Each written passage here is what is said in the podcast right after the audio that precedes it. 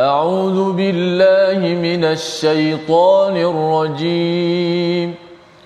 بسم الله الرحمن الرحيم. الحمد لله رب العالمين. الرحمن الرحيم. مالك يوم الدين. إياك نعبد وإياك نستعين. اهدنا الصراط المستقيم. صراط الذين أنعمت عليهم غير المغضوب عليهم ولا الضالين.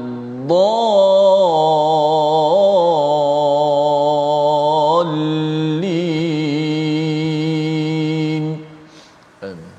Assalamualaikum warahmatullahi wabarakatuh. Alhamdulillah wassalatu wassalamu ala Rasulillah wa ala alihi wa man wala syada la ilaha illallah syada Muhammadan abduhu wa rasuluh. Allahumma salli ala sayidina Muhammad wa ala alihi wa sahbihi ajma'in. Amma ba'du. Apa khabar tuan-tuan dan puan yang dirahmati Allah sekalian? Kita bertemu dalam My Quran Time baca faham amal pada hari ini.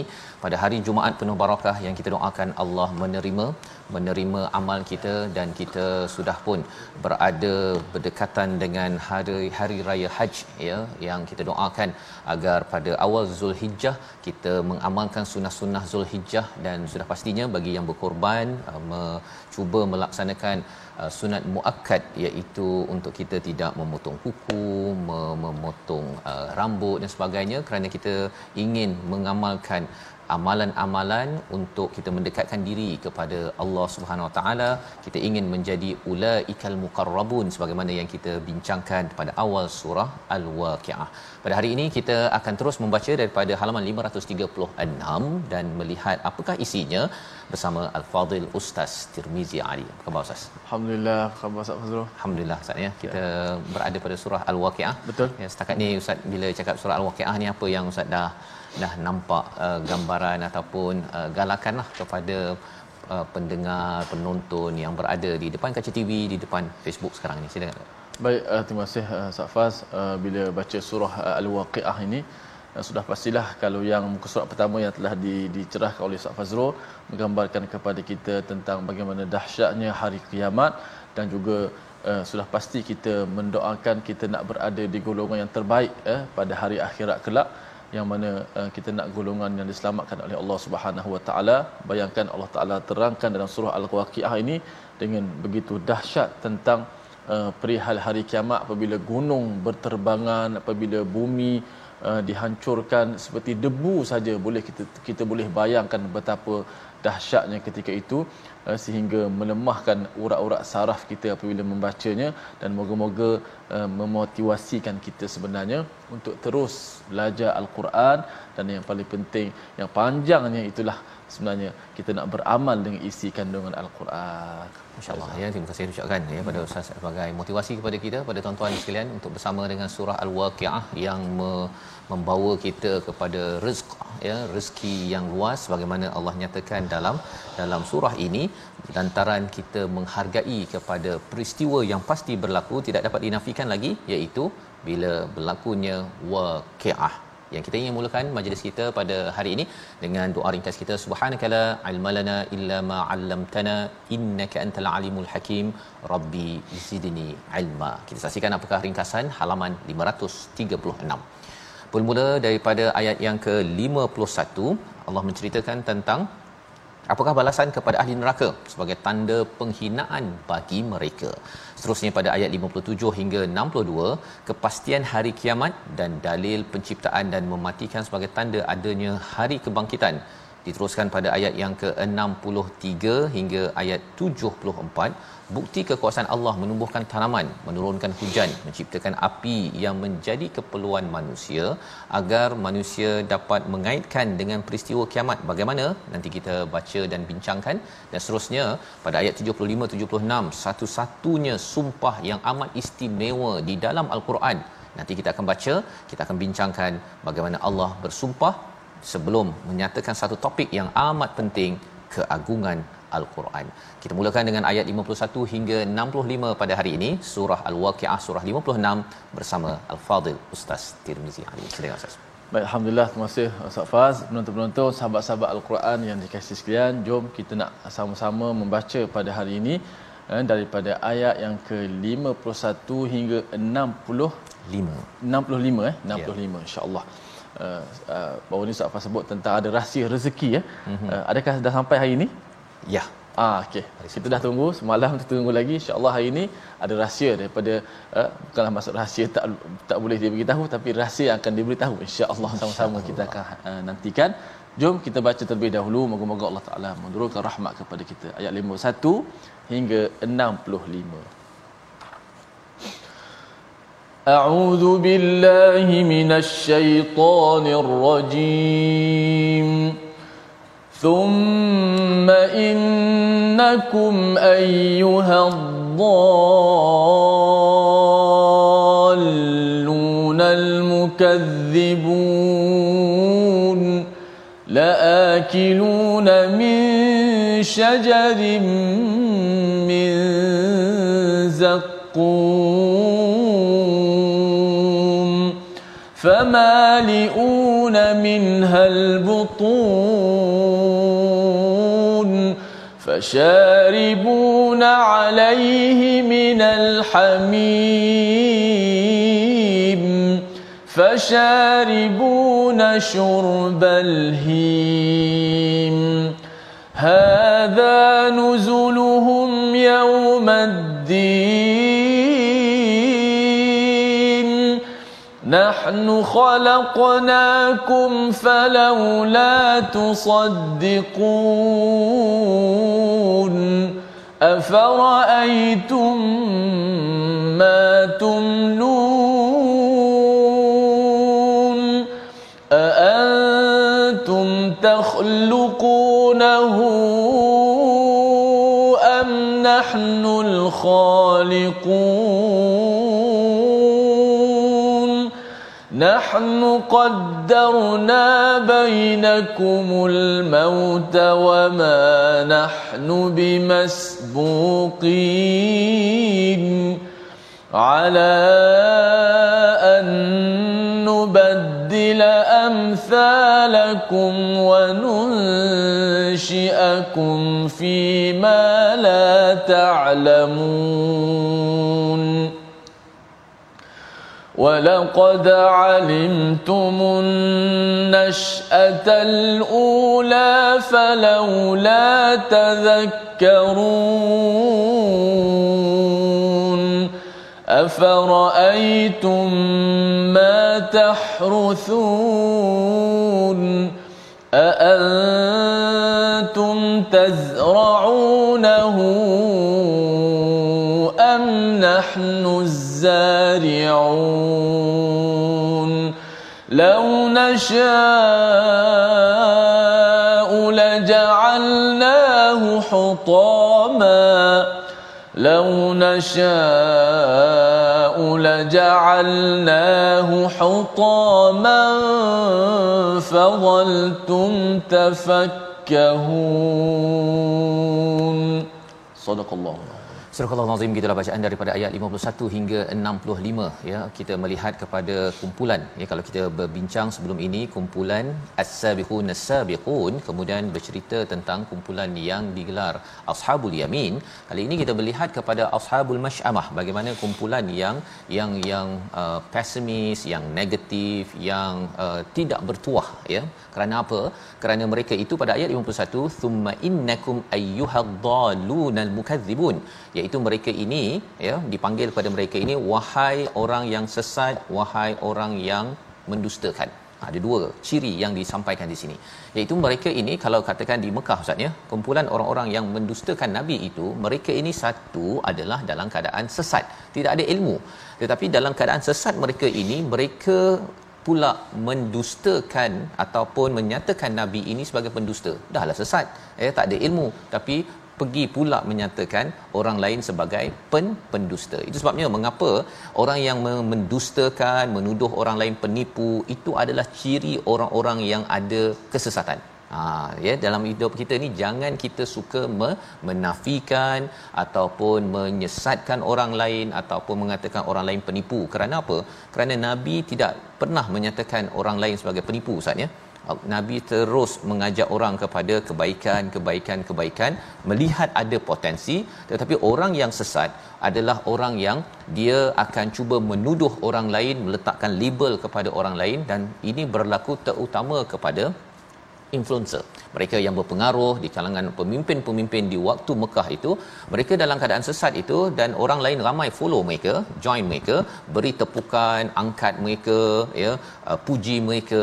Dalam kesesatan itu dia dia terus terus terus terus dia nak menyatakan saya hebat. Maka dia mendustakan kepada message dan juga rasul yang sampai pada waktu pada waktu itu. Jadi ini perkara yang perlu kita jaga-jaga para influencer di di Facebook ustaz ya, ya. ataupun penceramah ke apa sebagainya termasuklah saya ustaz kan. Maksudnya bila kita ini berada di layak ramai, kita kena sedar bahawa saya ada perkara saya tak tahu, ada perkara yang saya tahu. Bila kita tahu bahawa yang ini saya tak tahu, maka itu adalah sebahagian daripada ilmu di mana kita tutup mulut. Jangan komen, jangan jawab soalan ya terutama kalau ada orang uh, hantar mesej untuk tanya soalan fiqh pada saya ustaz ni biasanya saya kata rujuk pada ustaz lain ya. Pasal pasal itu bukan domain bukan bahagian ilmu saya ya. Ilmu lain tu ada sikit-sikit tak ada ada sikit-sikit ya. Itu pun sikit. Yang banyaknya itu kena merujuk kepada mereka yang ustaz-ustaz ulama yang lebih ber, berilmu. Jadi kita tahu kita uh, tak berapa jelas sesuatu perkara yang jelas kita tahu itu adalah panduan untuk kita. Akhirnya tak berani untuk untuk mendustakan menafikan orang lain. Dan kita boleh nampak dalam masyarakat bila kita ada penceramah ke ataupun tokoh yang suka menafikan ataupun mendustakan atau menyatakan orang lain salah rupa-rupanya dia sendiri adalah orang yang menjawab semua persoalan. Tetapi persoalan-persoalan itu kadang-kadang ada yang boleh menyesatkan. Ayat 51 la akiluna min syajarin min zakum apakah kesan kepada mereka yang sesat yang mendustakan terutama di kalangan orang-orang musyrik pada zaman Nabi sallallahu alaihi wasallam pada zaman ini ya dan juga kita kena ambil pelajaran sebagai orang yang mahu menjadi ashabus shimal ataupun ashabul yamin dan juga as-sabiqun as-sabiqun. Iaitu kita jangan sampai buat perkara ini kerana makanan ganjaran ataupun balasan kepada orang begini adalah memakan uh, pohon zakum Ustaz ya. Yeah. Pohon zakum ini adalah satu kalau kita dah baca sebelum ini dia punya bentuk dia macam kepala syaitan. Ha kan walaupun kita tak pernah tengok syaitan yeah. tapi kita tahu dah bahawa betapa buruknya dan kesannya ialah dia menghancurkan perut ya berkali-kali famaliu na minhal butun ya mereka menjadi penuh dengannya ya dia memenuhkan perutnya dengan makanan itu fasharibuna alaihi minal hamim iaitu uh, bila dah makan pasal lapar makan? Dengan zakum. Kemudian bila dah haus tersebut dah kena azab haus dia pergi mencari mencari uh, air panas yang men, mendidih. Ha, macam mana cara minumnya? Allah cakap pada ayat 55 fasharibuna syurbal him iaitu mereka minum dengan sekali teguk ustaz uh, syurba fashurbal uh, syurbal him ini macam cara minum unta. Unta ni kalau dia dah uh, lama tak minum dia berlega. Pasal unta boleh lama tak minum. Tetapi bila lama makin lama makin kurang bekalan air dalam dalam bunggulnya itu ya dalam dirinya maka bila dia jumpa satu kawasan air dia akan minum sampai katakan sampai boleh habislah maksudnya sampai Betul. satu telaga tu satu oasis itu boleh habis sekali minum. Jadi dalam ayat 55 ini Allah menyatakan cara minum orang-orang yang berada di neraka nauzubillah min zalik ialah fasharibuna syurbal him. Dia dahlah minum hamim air yang panas. Kita ada air panas ustaz ya. Contohnya ada segelas air kopi lah panas menggelegak. Lepas tu kita akan cara minumnya sikit-sikit. Ha, kalau nak minum panas pun kita minum sikit rasa okey sedap. Tetapi kita tak minum sekaligus. Yang ini dahlah minumannya mendidih tak sedap dan kemudian minum sekaligus. Ini adalah apa? Balasan kepada mereka yang di dunia ini. Dia nak kaut sekali semua perkara ustaz. Dia nak ambil semua perkara dan dia tidak tidak berkira-kira ini halal ataupun haram. Ini ashabul masyamah yang mendapat balasan ini. Dan bercakap tentang ke kedahsyatan apa yang sedang disampaikan ini hadza nuzuluhum yaumaddin ini adalah pengenalan ustaz. Nuzuluhum ini adalah makanan kita dah bincang sebelum ini nuzul ini adalah makanan intro. Dia punya halwa je lah eh, sebelum kita makan kambing golek ke nasi apa apa ustaz? Uh, nasi nasi kapsha ke apa?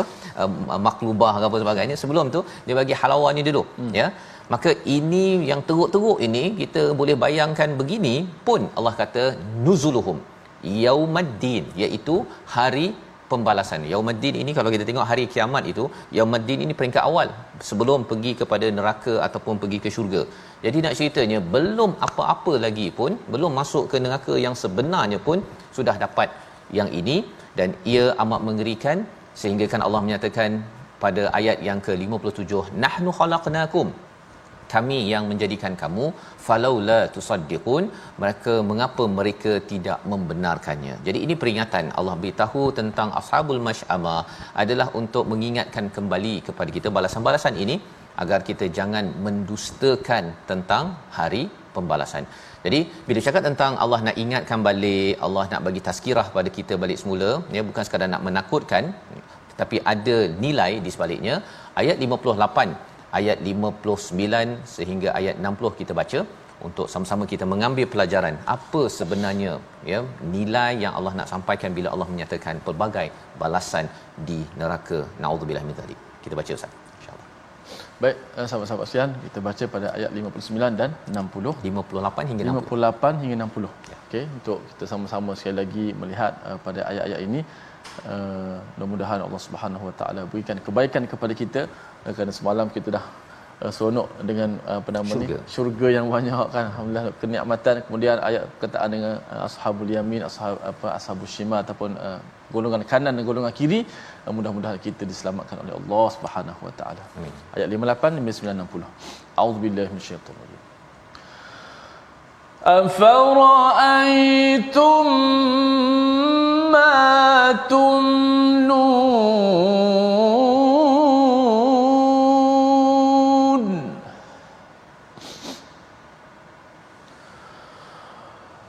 أأنتم تخلقونه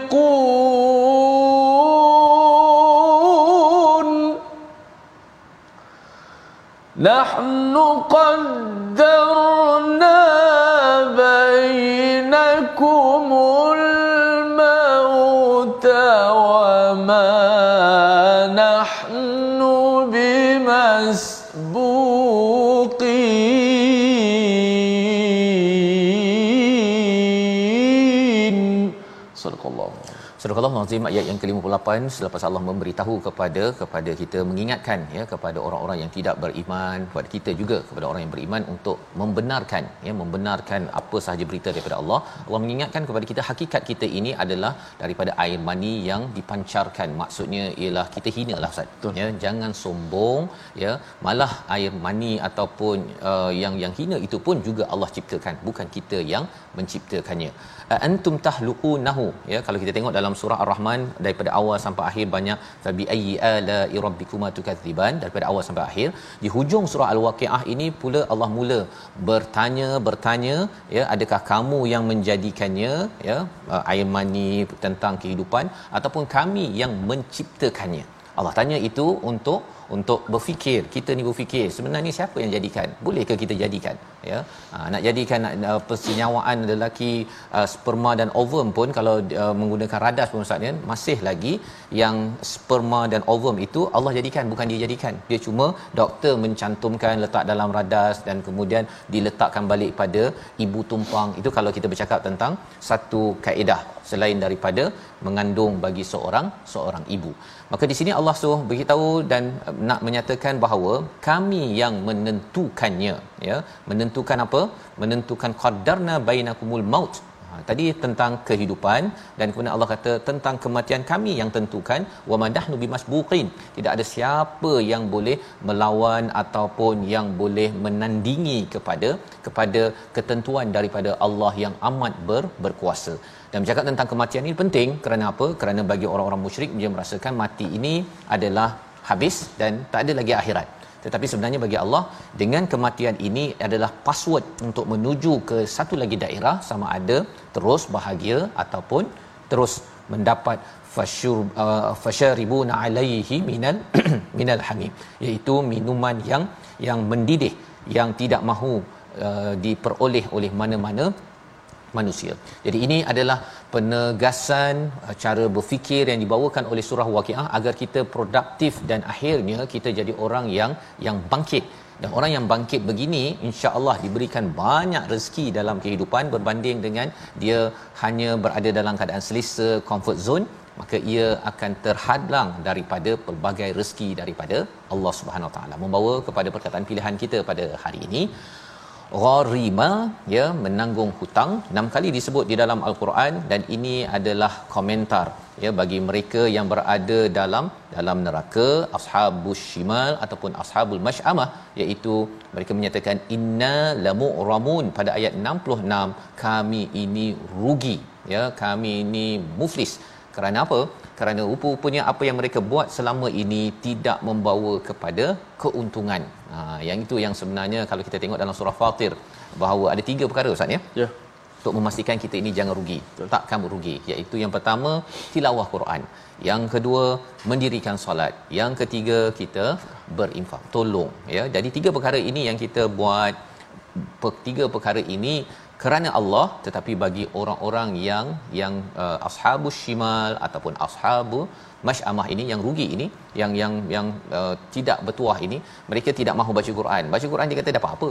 Ha kan? Ataupun solat. Solat ni kalau solat nanti dapat pangkat saya solat. Kalau tidak saya tak nak ya ataupun yang ketiganya bagi bagi duit buat apa saya bagi duit? Saya yang cari buat apa saya bagi duit dan membantu orang orang lain. Ini cara berfikir tapi cara berfikir itu adalah cara berfikir lamu ramun yang menyebabkan kerugian yang amat bila sampai di di akhirat. Yang kita harapkan kita belajar lagi selepas ini agar kita tidak rugi terus tilawah al-Quran. Kita berehat sebentar my Quran time baca faham amal insya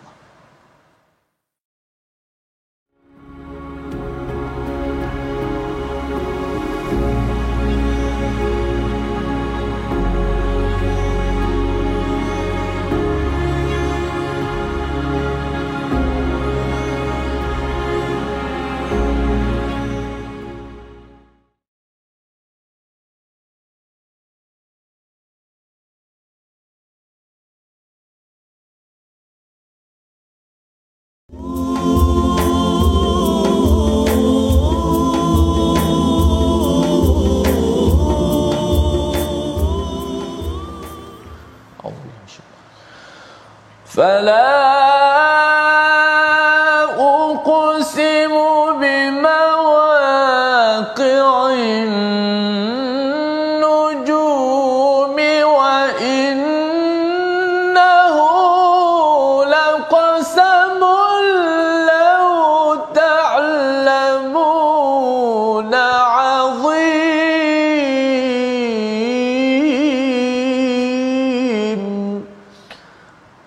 bersumpah dengan tempat peredaran bintang-bintang dan sesungguhnya itu benar-benar sumpah yang besar sekiranya kamu mengetahui sadaqallahul azim inilah petikan dua ayat terakhir bagi muka surat 536 yang insya-Allah akan kita uh, sempurnakan pada bahagian yang kedua ini insya-Allah. Bila sahabat-sahabat terima kasih kepada semua terus istiqamah setia dalam Quran Time baca faham amal.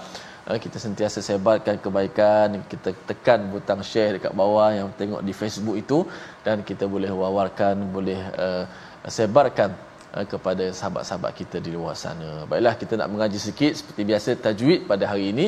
Boleh kita lihat slide yang kita sediakan. Pada ayat pertama yang kita baca pada muka surat ini iaitu ayat 51 jelaskan kalimah yang terdapat dalam ayat ini. Ada beberapa kalimah yang boleh kita ambil perhatian dalam ayat yang pendek ini. Yang pertama thumma innakum ayyuhadh-dhallunal mukadzibun uh, suka saya untuk mengambil perhatian uh, pada huruf hamzah yang ada di sini pertama sekali. Thumma innakum ayyuha dua hamzah di situ. Innakum pada hamzah baris bawah dan ayyuha hamzah baris atas uh, huruf hamzah ni antara kesalahan yang mudah berlaku. Kita tidak menyebut secara tepat pada makhraj hamzah.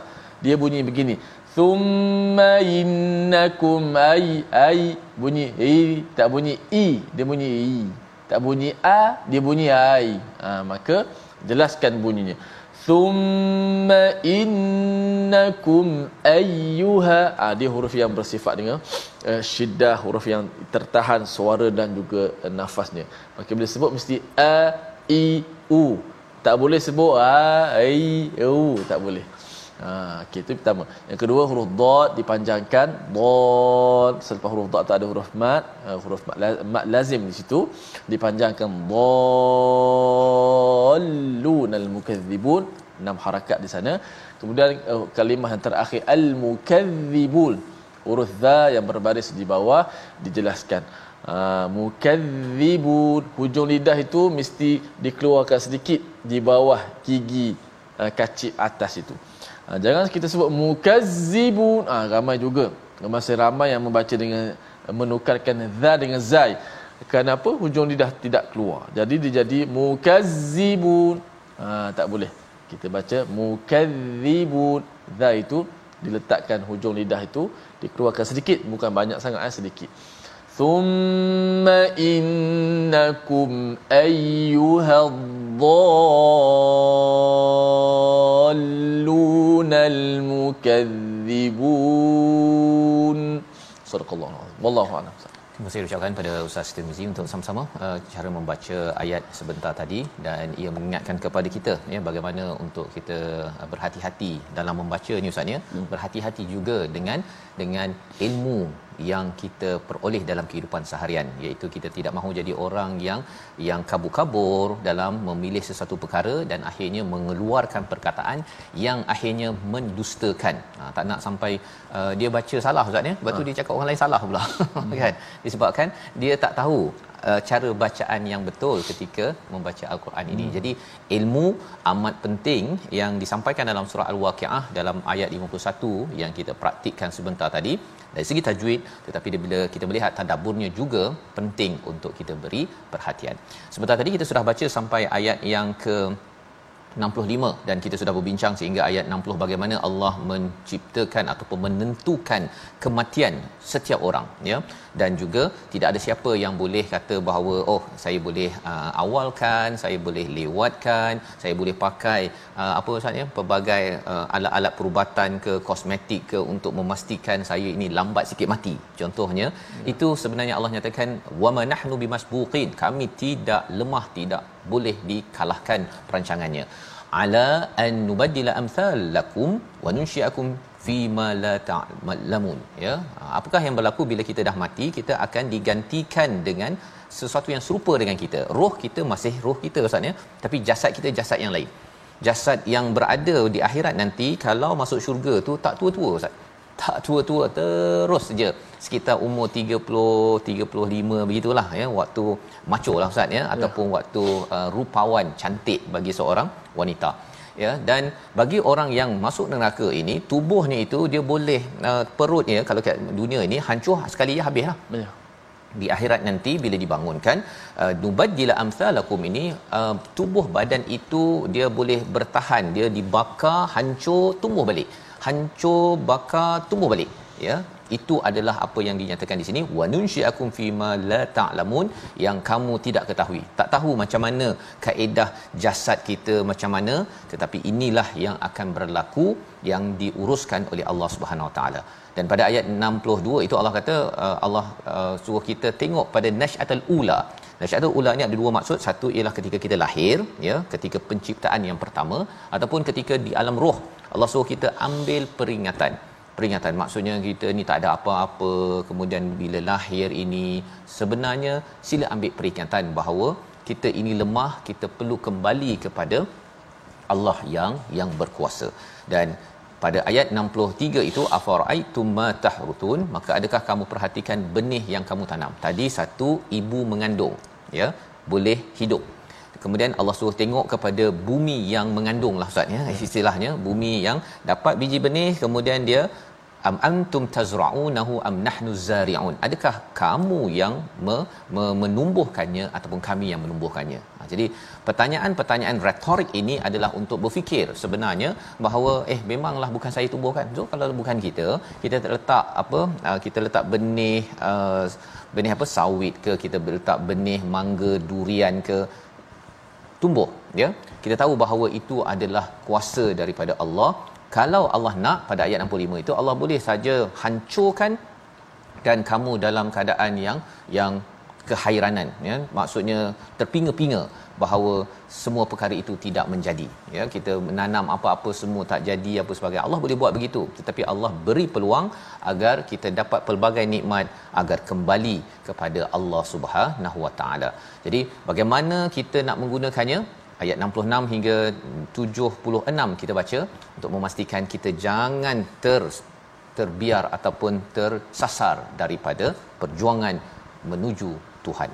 Kita teruskan bacaan insya-Allah. Baik, alhamdulillah terima kasih Safas. Kita nak teruskan bacaan kita daripada ayat yang ke-66 hingga 76 uh, daripada surah Al-Waqiah ini untuk kita dapat mengetahui lagi apakah uh, perkataan-perkataan sebab banyak uh, pertanyaan-pertanyaan Safas eh. Betul, betul. Uh, afara'aitum afara'aitum satu bentuk pertanyaan yang sudah pasti kita kena ambil perhatian kerana Allah Taala gunakan bahasa yang begini rupa sama-sama kita muhasabah. Baik, kita baca ayat 66 hingga 76. أعوذ بالله من الشيطان الرجيم إنا لمغرمون بل نحن محرومون أفرأيتم الماء الذي تشربون؟ أأنتم أنزلتموه من المزن أم نحن المنزلون؟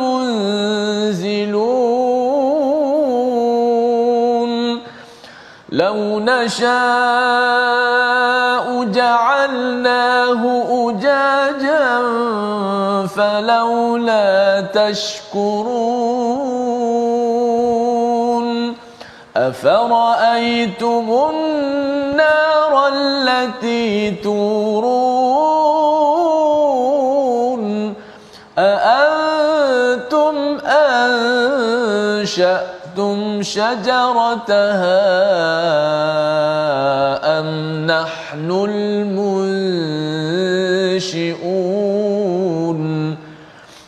نحن جعلناها تذكرة ومتاعا للمقوين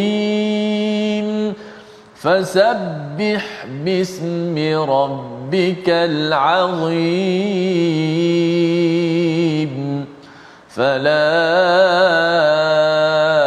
أقسم بمواقع النجوم وإنه لقسم لو تعلمون عظيم. صدق الله.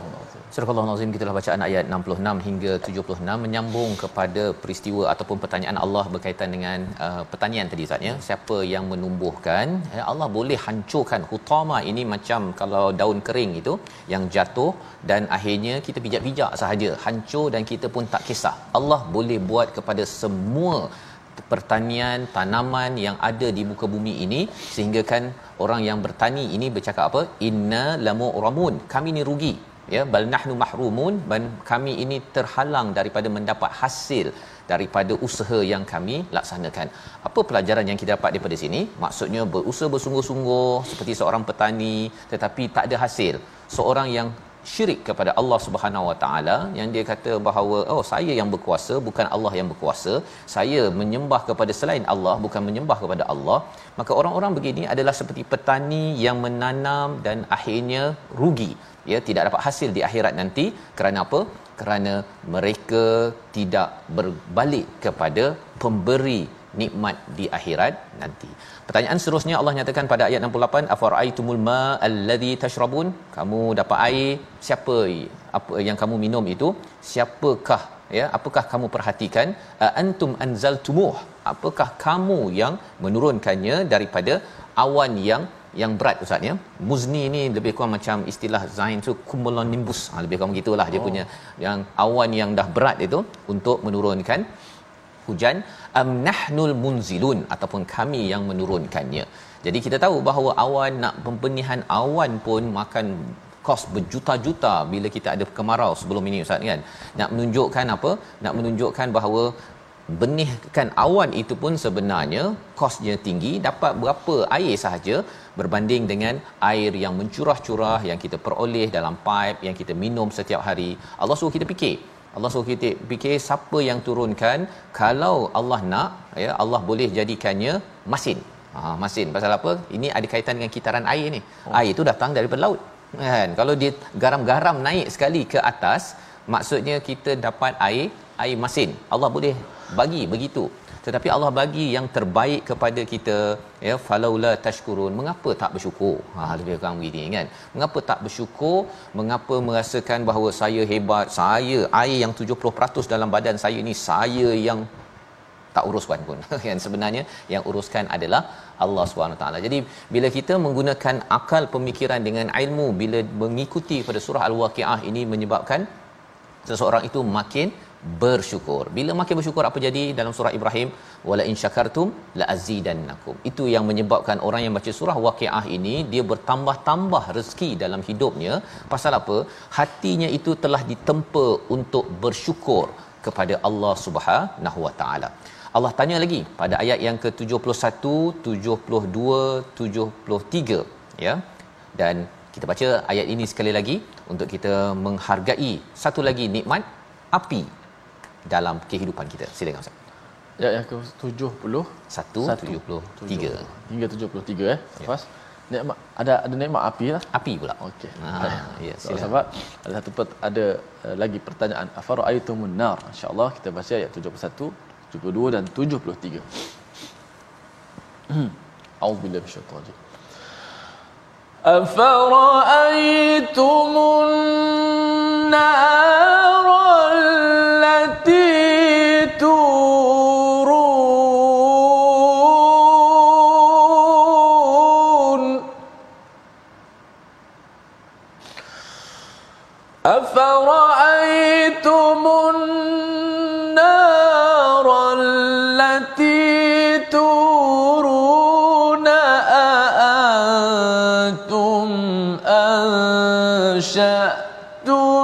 شجرتها أم نحن المنشئون؟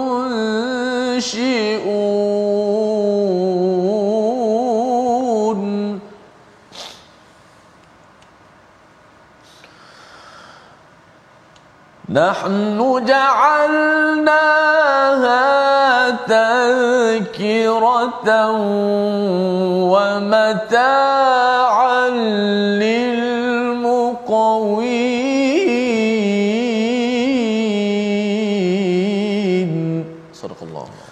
Azim ayat yang ke-71 apakah kamu memerhatikan kepada an-nar ya api yang kamu nyalakan dengan kayu api? Dan perkara ini amat-amat berharga kepada siapa?